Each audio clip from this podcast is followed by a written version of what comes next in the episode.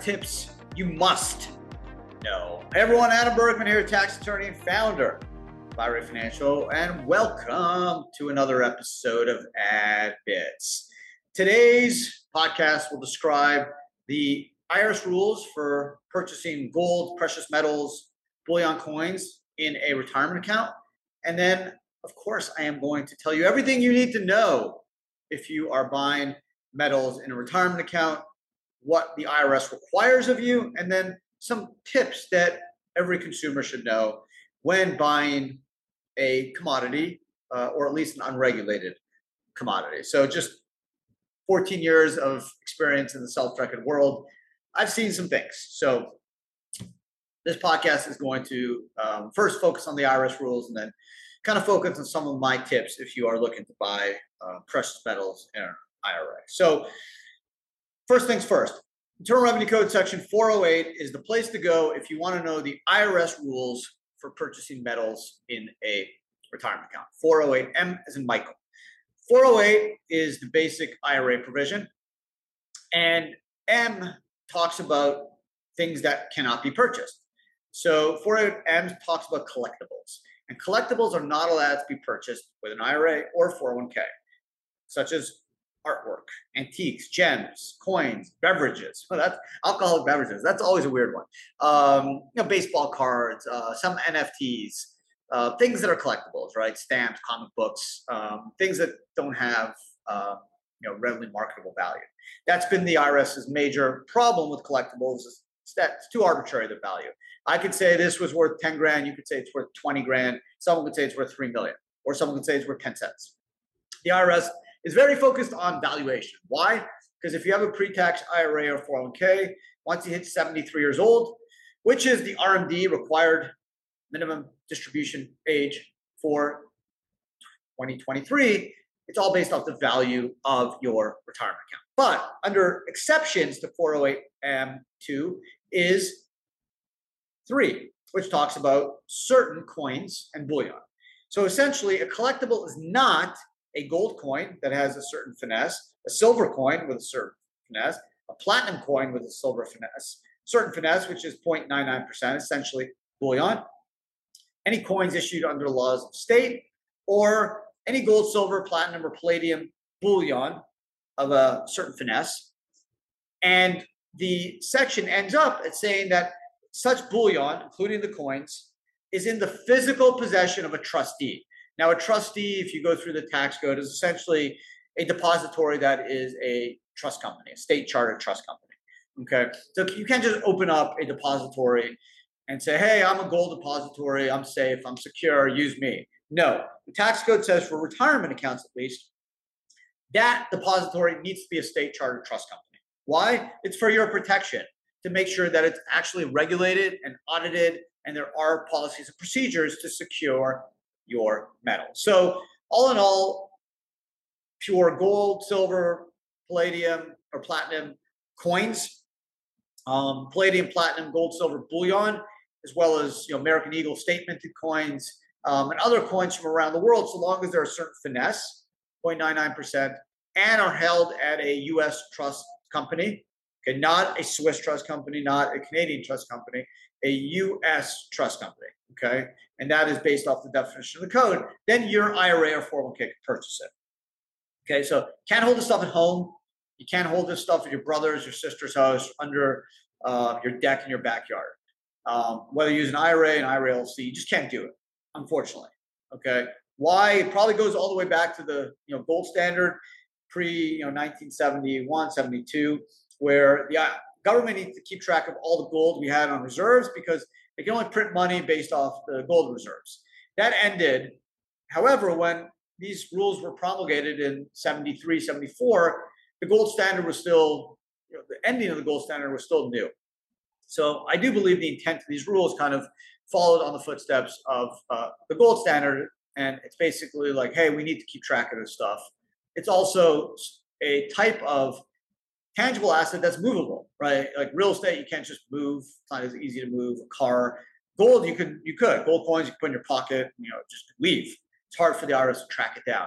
So that's why they want it to be in, in a regulated institution, but probably more so just to keep track of what you got. Let's be honest. Um, so, and that's one of the things that you know led a lot of, of metal people to cryptos um, over the last 10 years. Well, yeah, they're followed on blockchain, but it's a little bit harder to keep track of the stuff. And you know, people just want a little bit more uh, control in, in, terms of a um, you know, situation uh, where they just want access to their um, assets. Uh, they felt, and we'll see if that there's truth or not. That that cryptos ultimately would be a safer bet. Although you know, after the FTX blow up and, and some of the other stuff that we've experienced in the crypto market, gold, bullion, um, silver, platinum, palladium coins, uh, bars have uh, reemerged, and there's been a renaissance in the last I'd say 10, 12 months, and especially with the uh, Silvergate Bank blow up and First Republic. Um, there's been a big boom. I haven't seen this boom in metal since uh, really the Obama administration, right? Probably 08, 09, 2010. Um, after the financial crisis, when Obama took over, there was a huge gold boom, and it's kind of been super slow for the last 12 or so years, but it definitely reemerged lately after some of these bank failures um, and the crypto market failure. People have, have gravitated and turned uh, turned back to the, to the metal. So again, remember, it's got to be good quality. You can't buy these commemorative junky stuff. It's got to be good quality. most importantly, um, this is an IRS rule under 408M. It's based off a recent tax court case called McNulty v. Commissioner, which came out in October 21 uh, that was clear. You can't hold the stuff at home. You cannot have personal possession of it. You can't have constructive possession over it. You can't control the stuff personally. They need to be held at a U.S. Um, trust company. Okay, so now that we know what we can and cannot do, let's talk about some of the tips. First tip is buying. Okay, you make money when you buy, not when you sell. You can ask whether it's real estate, whether it's any investment, you make money on the purchase, right? That's your basis, that's your cost do your research. Okay. This is an unregulated marketplace, right? This is a commodity, but the dealers are not regulated. So anyone could open up a gold company, a silver company, a precious metal company, and sell the stuff on the internet. Anyone. My nine year old kid can do it. You don't need a license like you're selling real estate or you're a financial advisor or part of a broker dealer. Anyone could do this. Anyone. Okay. So be cautious. The good news is in 2023, we have unbelievable resources that were not available 20, 30 years ago. Called the internet, Google, okay, Chat GPT, whatever you want to use, Twitter, Facebook, Google. Okay, if you're dealing with gold company A, silver company B, precious metal company D, Google. Google the people you're talking to.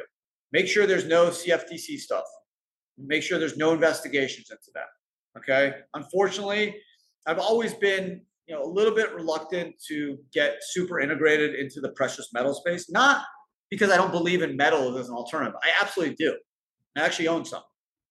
It's my big issue has been the regulation, and, and that's also kind of transferred to the crypto market, where a lot of these exchanges you felt were regulated, right? They had a New York money transmitter license, they were capitalized with billions and billions of dollars, and then FTX happened, right? And then all these other damaging um, occurrences happen in the crypto market. Um, I've, I've had some personal experiences, and it's been you know just traumatic. And it's just a lack of regulation. And the same applies to metals. Anyone can sell this stuff, but we have resources, internet, use it. Google, Google the price you're paying for the stuff. You shouldn't be paying 10%, 20, 30% markups obviously the dealer needs to make money and there should be you know a fair reasonable fee that the broker can make whether it's 1% 2% 3% but not 10 15 20 30 40% okay?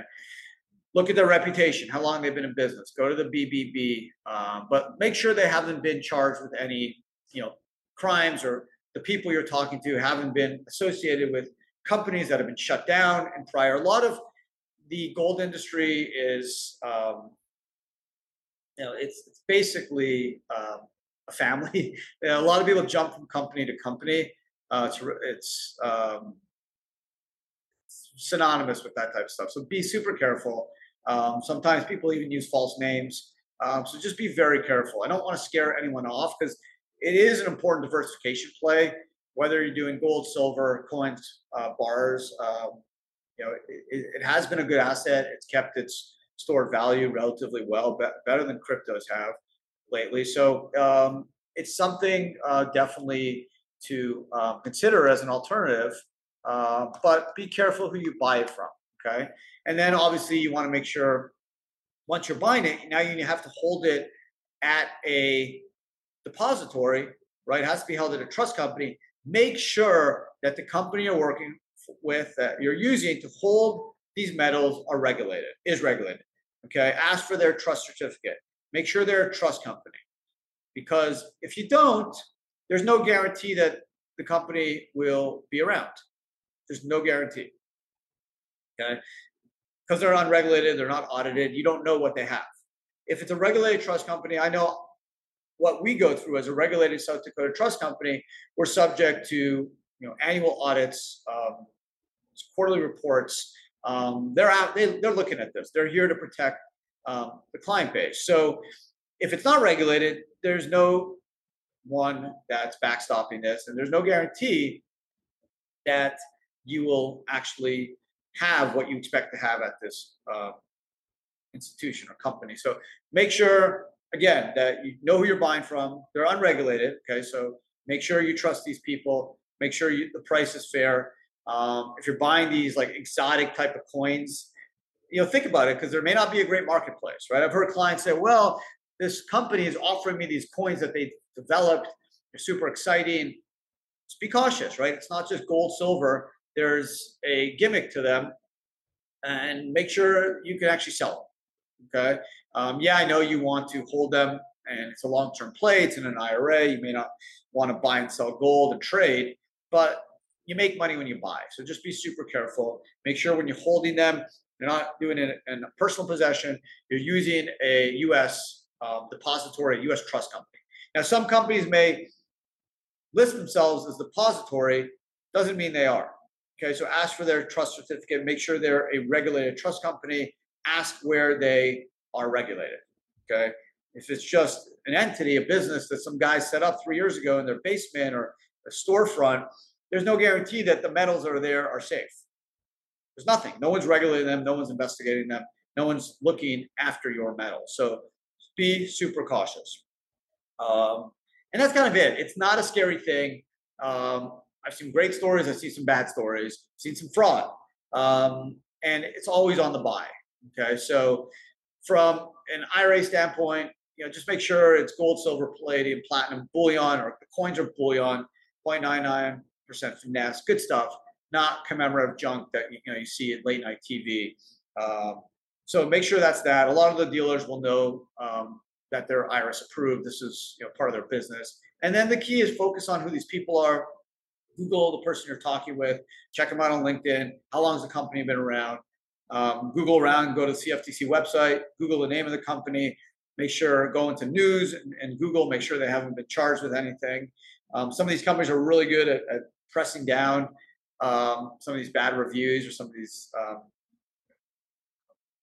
lawsuits or complaints. So just be careful. There's a lot of good players in the industry. You know, I don't want to paint everyone as bad actors. It's not true a lot of good folks out there that have been in business and are very professional, honest, but there's also some bad actors, just like any industry.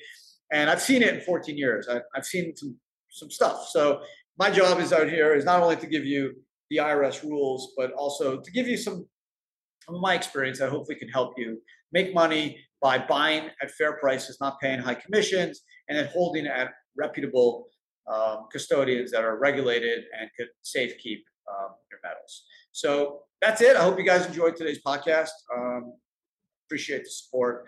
It's a weekly podcast that drops every Tuesday. Uh, you can also watch on our YouTube channel, so don't forget to subscribe and leave a comment. Love hearing from you. It's kind of my favorite part of the day. It's going through the questions um, that I receive. So uh, keep them coming. Um, otherwise, have an amazing rest of your day and uh, take care.